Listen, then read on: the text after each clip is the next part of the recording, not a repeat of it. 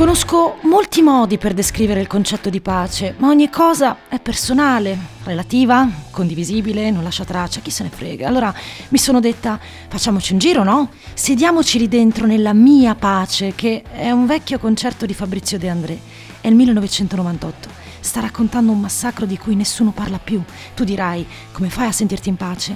Il massacro di San Creek, 29 novembre 1864. È notte, molti dormono e nonostante i diversi trattati di pace tra capi tribù e governo statunitense, oltre 700 soldati attaccano un accampamento di 600 persone. Sono nativi americani, è la loro terra. Eppure, anche se qualche guerriero prova a difendersi, non c'è molto da fare. Si alza bandiera bianca. Ma non è la resa ciò che cercano i soldati che uccidono, tra scalpi e mutilazioni, chiunque riescano ad uccidere, bambini compresi. Una vittoriosa battaglia così verrà raccontata. Beh, in questo concerto del 1998, al centro del palco, c'è De André che canta, suona la sua chitarra senza guardare mai i musicisti alle sue spalle e lì dietro c'è suo figlio, Cristiano. Chiudono gli occhi, riescono a sentirsi.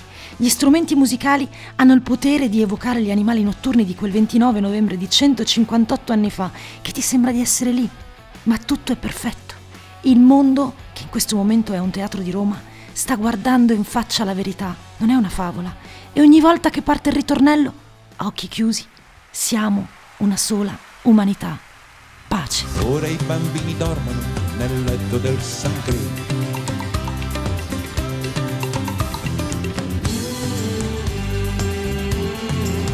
Io sono Francesca Baraghini, benvenuti in Red Zone.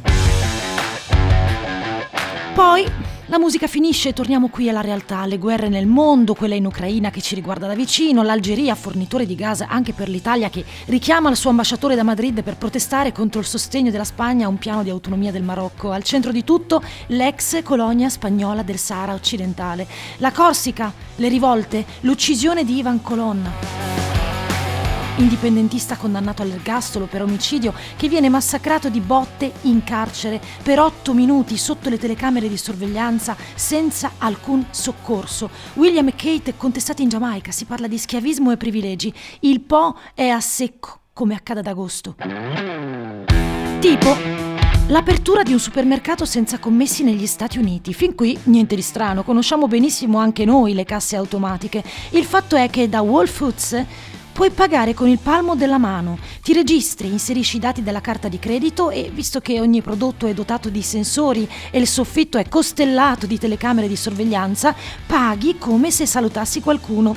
E non importa a nessuno se sei uscito di casa senza carta o contanti, grazie ad Amazon che ha l'obiettivo di fare questo tipo di rivoluzione, cioè scansionare un codice dall'app, inserire una carta di credito o di debito oppure utilizzare il sistema Amazon One che permette di collegare una carta ha una scansione biometrica e la mano si trasforma in conto in banca. Che qualcuno di sveglio potrebbe domandarsi: ma la privacy, il riconoscimento facciale, nessun pericolo per la propria identità, ha risposto Amazon, che è convinto che sia il futuro, è così convinto che sta investendo in questa strategia e nel secondo negozio, che apre a breve. Seconda notizia della settimana. Entro dieci anni la gente potrà entrare nella stazione spaziale cinese. Lassù. Non è una questione di tecnologia, ma di domanda, fa sapere Pechino, che nel frattempo cerca privati, aziende, insomma, quel che fa la NASA. Terza notizia, la moda di clonare gli animali domestici. Sapete, nella tradizione dei nativi americani, tra le tante, esiste l'Eyoka, toro seduto per fare un nome è un essere sacro, ha il compito di fare ogni cosa durante il giorno al contrario, dal cavalcare cavalli al vestirsi al rovescio fino a dire di avere freddo quando si ha caldo e viceversa. Guardando il dito e non la luna, viene da ridere di fronte a una specie di clown divino. Invece le yoka, al servizio della comunità, è capace di mettere in contatto il mondo visibile con quello invisibile, capovolge le regole comuni, parla la lingua segreta della pioggia e del sole. Noi Beh, noi paghiamo a rate ma con carta e cloniamo cani e gatti. Il 5 luglio 1996 è nata una pecora, musa per gli scienziati di tutto il mondo. Dolly è stata clonata utilizzando cellule prelevate dalla ghiandola mammaria di un'altra pecora. Nel 2015 un'azienda americana si lancia sul mercato, clicco sul loro sito e leggo Amore duraturo, leader mondiale nella clonazione degli animali che amiamo. Si chiama Viagen Pets. Non è economica. La conservazione delle cellule costa 1200 euro, ma servono 35.000 dollari, cioè 22.000 euro più o meno, clonare un gatto, 50.000 dollari per un cane. Nessuna pubblicità, ma passa parola. Quanti ne hanno già clonati? Impossibile da sapere, ma la domanda non manca mai. Il fatto è che se anche i geni saranno identici, non ci sarà lo stesso sguardo, non ci sarà quel carattere. Probabilmente l'amore sì, quello rimane invariato e non mi sorprende. George Church, professore di genetica all'Harvard Medical School, sta provando a far rivivere il mammut lanoso, che è una specie vissuta per l'ultima volta circa 4.000 anni fa. La sua società ha raccolto 11 milioni di sterline di finanziamenti. Vorrei proprio sapere che accade una volta che sarà riuscito nel suo intento. Quarta notizia. Il Messico è senza acqua. A tre mesi dall'estate, due delle tre dighe per fornire acqua all'area metropolitana dello stato di Nuevo León sono vuote e questo ha fatto scattare gli allarmi del governo statale che ne limita l'accesso. La principale fonte di consumo è l'agricoltura insieme al bestiame che rappresenta circa il 65%.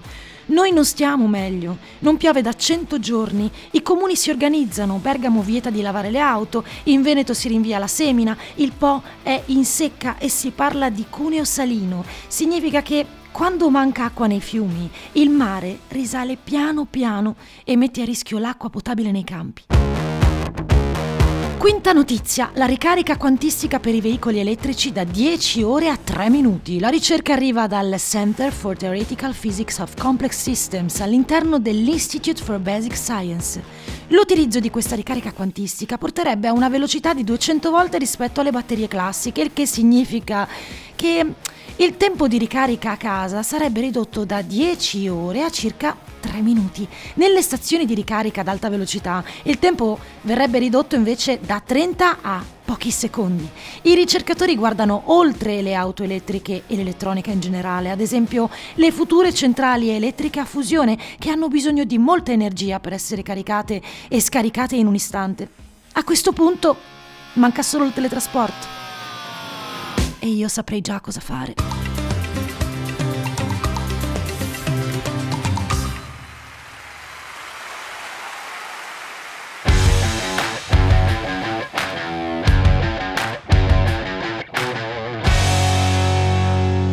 Red Zone è una produzione Dopcast